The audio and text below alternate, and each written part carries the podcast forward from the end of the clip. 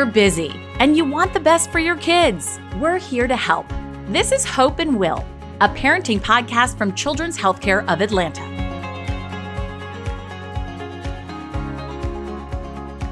In the days leading up to their spring break, Julvonnia McDowell helped her sons pack their bags. They were gearing up to spend time with family in Savannah. Four days into the trip, she received a terrifying phone call. Her youngest son, Jawan, had been shot. A cousin found an unsecured gun, a gun that had been hidden under a t shirt in the back of a clothes drawer. Assuming it was not loaded, he unintentionally discharged a bullet into his chest. He died 17 minutes later. Today, Julvonnia is on a mission to empower parents to not shy away from asking others about unsecured firearms. And we'll also hear from Dr. Kiesha Fraser Doh, an emergency medicine physician who's cared for patients critically wounded by unlocked guns, often unintentionally at the hands of other children. Firearms are now the leading cause of death in children. If you've ever wanted to ask a friend or family member about the potential presence of unsecured firearms but felt uncomfortable about it, their testimonies just might give you the confidence to do so. It's my honor to welcome Julvonnia McDowell to the show. Julvonnia, thank you for being here. I know that this cannot be easy, but it's such important information for parents. Yes, and thank you for having me. So let's go back to that day, early spring. Tell us about your boys and the relationship that they shared. My sons shared a bond that can never be broken. They were four years apart. They were inseparable and they loved each other. So that particular day, April the 7th, 2016, they were visiting family on their spring break. Spring break was exciting for the boys because it was a break from school, of course, and they had the chance to spend it with family. They wanted to visit our family in Savannah. And our plans were once they returned on that Friday, that Saturday we were going to take them to the Great Wolf Lodge, you know, just to bring spring break to an end together as a family unit of four. But our ending was far from that. The day before our children were set to return home, our lives changed. We went from a family of four to an instant family of three. I received a phone call that no parents should ever be on the receiving end of that stated that we needed to hurry to get to Savannah because Jawan had been shot not knowing or being able to prepare or for the worst or even expect anything. I just know I needed my child to be alive. When we got there, we got the news that Jawan didn't make it. Further research and further investigating, um, Jawan was shot and killed by another teen playing with an unsecured firearm. Where was that gun found? What exactly happened in that interaction? That gun was found in a drawer under a t shirt. The teens were home, and another parent was supposed to be home at the time to supervise the boys. Within 15 minutes of her stepping out and making an errand, life changed instantly in the blink of an eye. Just that quick, in 15 minutes of her just stepping out to run that errand. Had you had a conversation with her? Did, did they know that that gun was loaded, that it was in that drawer under a t shirt? They knew that the gun was in the drawer under a t shirt, but they didn't know that the gun was loaded. And from the initial investigation, the little boy that was playing with the gun, Jawan told him to put it away. And he said, Look, see, it's not loaded, not realizing that it was a bullet in the chamber striking Jawan in his chest. And I think, you know, when you think of things of an unsecured firearm, we should never assume and that starts with having that emotional conversation and asking, asking about the presence of guns at homes and how are they secured? Because children can stumble over gifts in the closet, and surely they can stumble over an unsecured firearm that may be in a dresser drawer under a t shirt or that may be in a closet in a shoebox. Kids are curious and they find things all the time around the home, and they can definitely find and come in contact with the unsecured firearm. Is there something or some things that might have kept you from asking that question then of whether or not there was a secure gun in the house or whether there was a safe gun in the house? I ponder a lot on this particular question. And the only answer that I can comprehend is the importance of educating others. I always pray that day never happen.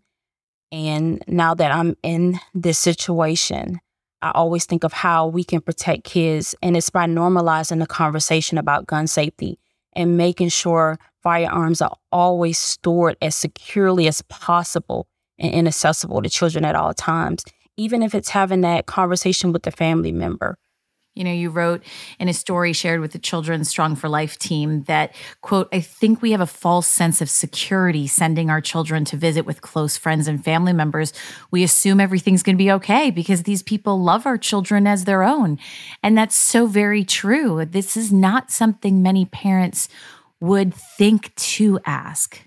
There are other things that we as parents we ask about before allowing our children to go to a friend's or another person's home, things like potential allergens, pets in the home, pool on the property, TV shows that, you know, the children may watch, um, screen time, and even alcohol storage. We ask those particular questions, but we have to start normalizing asking about guns too, because there's so many children that live in homes with guns. Even bringing back, you know, toy guns that kids play with and they don't understand or can distinguish between the two. And I think each of us have a more responsibility to ensure that any and all firearms that we own are securely stored, unloaded, locked, and inaccessible to children at all times. You know, this is why we wanted to do this episode. It's not just about teenagers, young children. I mean, they're getting into the smallest of areas. They find all those things you mentioned presents in closets, it's leftover Halloween candy, whatever it is, they can find it. And that's what makes this so very important. You know, March 7th marked a pretty significant milestone for your family. What was special about that day for you? That day, we would have celebrated what would have been Jawan's 21st birthday. And I think of all the happy birthdays that he would never hear from us. I think of the 15th birthday, he didn't get to hear it. The 16th, the 17th, the 18th, the 19th, the 20th, and now the 21st. You know, we commemorate his birthday each year because my family and I, we promised that we would never blow out his candle, meaning we would never let his candle just fade out. So we keep lighting that candle every time we talk about and share his birthday. It's difficult because he has an older brother who's four years older than he was. And each year he says that gap gets larger because when he was here, they were four years apart, and now they're 11 years apart. And so that's very difficult on his journey. And those memories I know are powerful to us to hear and hard for you to share and still in your grief. What do you hope parents learn from this episode? What do you want them to take away from listening to your story? I want parents to know that and to remember that we are more alike than we are different. I honor Jawan by using my voice to talk to parents, caregivers, like all of you that are listening, about secure storage of firearm. And for me, taking action is not a choice. It's my new path and my new mission so that another parent, another sibling, another cousin, another family member does not have to take this walk. And so that we can all make a difference and we can all make sure that we have this conversation, this much needed conversation, and making sure that you're asking before you allow your child to go visit. Yeah and you're asking those important, difficult questions. But in some cases, it, it can be life changing. Julvonnia, thank you for spending the time with us, sharing your son's story, and also sharing some true important information for parents. Thank you. I'd like to now welcome Dr. Kiesha Fraser Doh to the show. Dr. Fraser Doh has seen dozens of kids who, like Jawan, were injured by guns that had not been properly stored. Doctor, thanks so much for being here. As an emergency medicine physician, your workday, it's the emergency department. Can you start off by setting the stage for just how common it is for a case like Jawan's? Is it a couple of times a year? Is it a few months? Or is it more frequent than that? So, when I first started working at the emergency department, we would see maybe one or two a month. Then it increased to about in 2016, one every two and a half weeks. And now we are seeing two firearm injuries every week. And for perspective, 20 years ago, we saw less than 10 a year. So in 2003, the amount of the children we saw with firearm injuries was less than 10 a year. And now we are seeing two a week. I mean, that's stunning. What about the pandemic? How do you think it has affected the risk for pediatric firearm injury? Yeah, so the pandemic brought a lot of uncertainty to everyone's life. And so there was a significant increase in the amount of firearms that were purchased in the first two months of the pandemic, which then increased the amount of unintentional firearm injuries and suicides that we saw in children.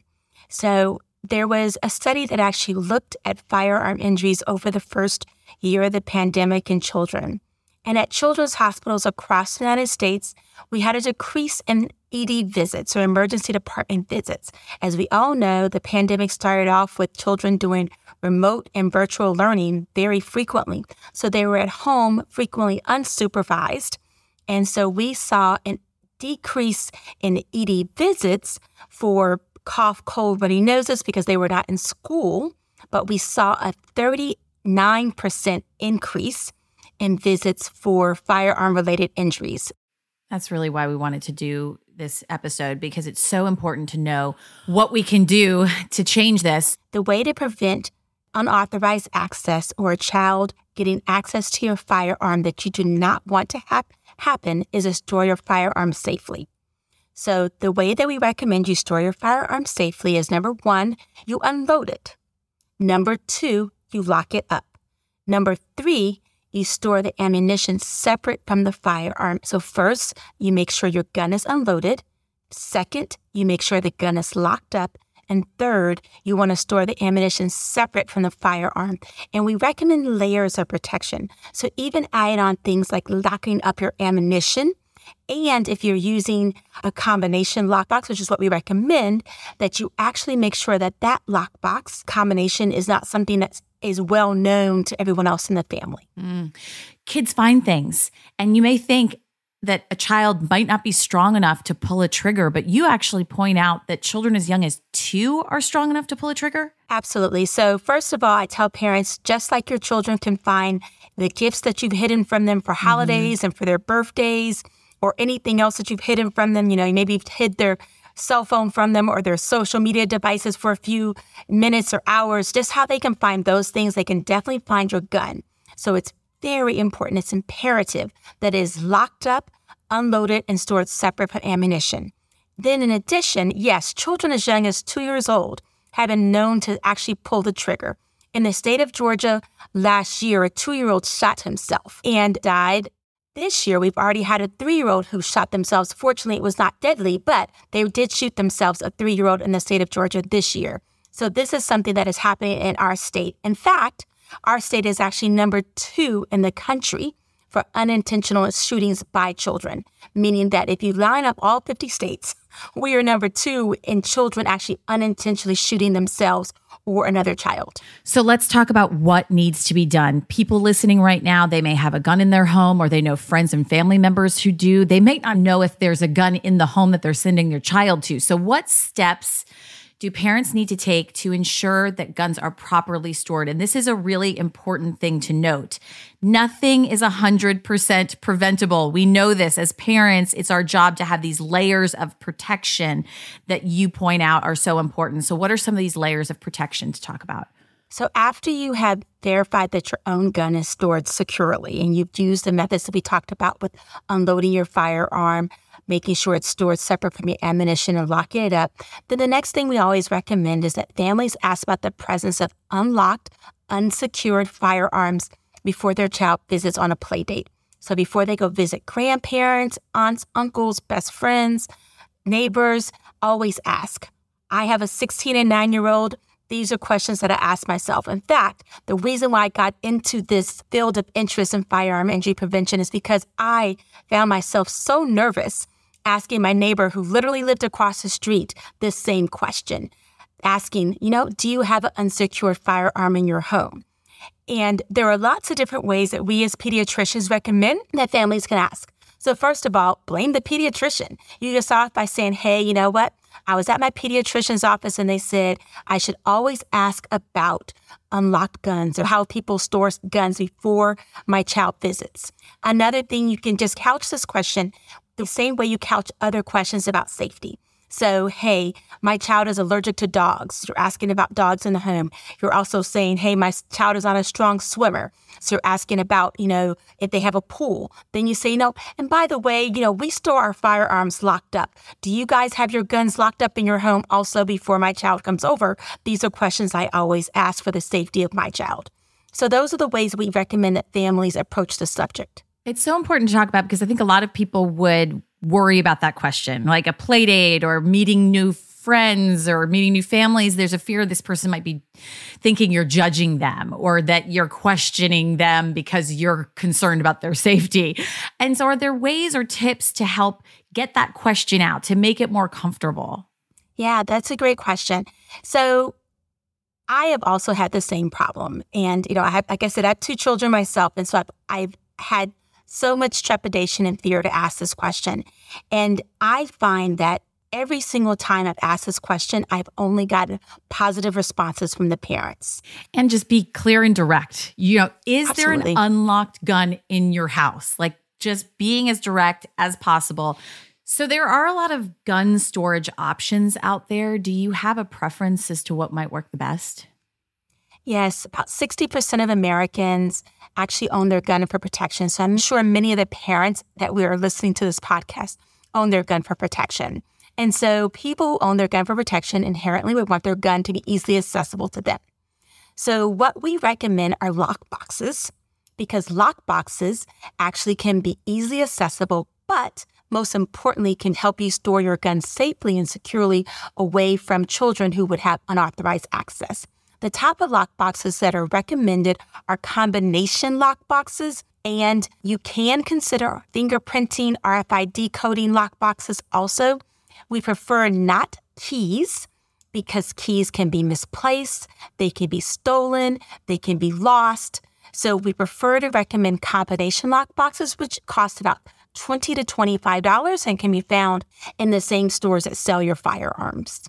And an aside, some people might ask, why not recommend trigger locks or cable locks? The reason why I do not recommend those, especially for families who are using their guns for protection, is it makes it a little bit harder for them. But also, trigger locks and cable locks can be easily accessed by unauthorized older people. So, older people, as in older children, so your teenagers can actually, they can be manipulated. And also, unfortunately, that also can be problematic if your gun was stolen. So we would recommend lock boxes. They are definitely much more secure. And then in Jawan's story, he was with family, and it's a home where his parents felt he would be safe. So, is this something that you see often that it can happen with loved ones, not just families or environments that are new to you? Yes. So, unfortunately, about three out of four injuries that actually happen in children happen like in a family home actually their own family home. Yeah, and this is important reason to not just ask of friends, but to ask family members if they're going over there. Absolutely. And another thing to just add about safe storage devices, we talked about there's trigger locks, there's cable locks, which are effective in storing maybe your guns if you are using them for hunting. That's a good way to secure them. But we have recommended lock boxes if you're actually locking up your gun for protection. But if you have lots of different devices and lots of different firearms, then we would actually recommend a gun safe, which is uh, definitely even more secure, can be a little bit more costly for families. The average gun owner has about five guns, and so a gun safe would definitely be very useful for the average gun owner. So I want to close with this. What should parents tell their kids to do if they encounter a gun? Does that advice change with age as well? You know, being able to explain that to my seven year old and four year old, you know, they think of a gun as a toy. That's frightening to me too, right? Because they see like the toy guns. They're not thinking this is something that could really harm them. How do we have that conversation? Yeah, so very good question. We actually did a study in our emergency department here at Children's and found that most children think that a gun from a picture might actually look like a toy when they actually have poor discernment between deciding between what is a gun that is actually real versus toy.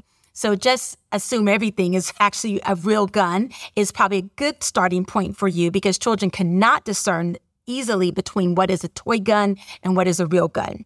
So the second thing that I always tell parents is, you know, educate your children on what to do when they actually come across a gun. So first, stop, don't touch it, leave the scene and tell adult. So, those are the things that we recommend. Stop, tell your child stop right then. Don't touch it. Leave the scene, leave the area, leave the room, leave the house, and run and tell an adult. And that is universal messaging that you can give your three year old, that you can give your 16 year old, because in both of those situations, the gun should not be touched. And one other thing I'd like to add is that, unfortunately, what we have found is that children are naturally curious. And so, even though you've given them this great advice about what to do if they came across a gun, this is for someone else who hasn't stored their gun securely. In your own home, you must ensure that you've done so because inherently, even when parents think they've trained their child what to do with a firearm, kids are curious. So, it's so important that your gun in your home is unloaded, locked up, and stored separate from ammunition. No matter what you've done with the training with your own children, you must have your own gun in your home locked up. And you've seen so much of this, so many unintentional firearm injuries affecting kids from little ones to teens. In our own institution, about 38% of the shootings that we actually see are either the child shot themselves or the child shot another child. And one thing that I always tell people think about is this is actually young children. At our own hospital of Children's Healthcare of Atlanta, we actually do not see trauma over the age of 15. So, all of the different cases of injuries of firearms in children at Children's Healthcare of Atlanta are all occurring in children under the age of 15. So, the increase that I mentioned earlier, where it is actually increased from six to 10 a year to two times a week, these are all in children under the age of 15. So, a large percentage of our injuries are unintentional because of the fact that guns are not being stored safely.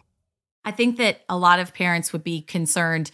You know, you don't want to make them more curious by telling them what they can't do. So, explaining to them the actionable steps that they can take to get out of the room, tell an adult.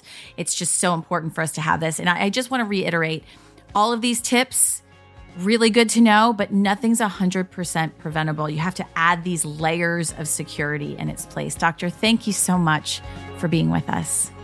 You're welcome. I want to thank Julvonnia and Dr. Fraser Doh for joining me today.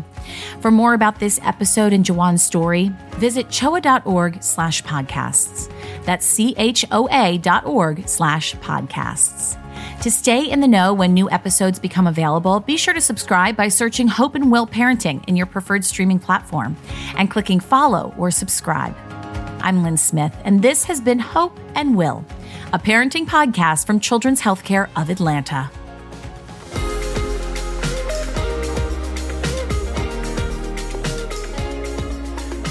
This podcast is for general informational and educational purposes only. It is not to be considered medical advice for any particular patient. Clinicians must rely on their own informed clinical judgments when making recommendations for their patients.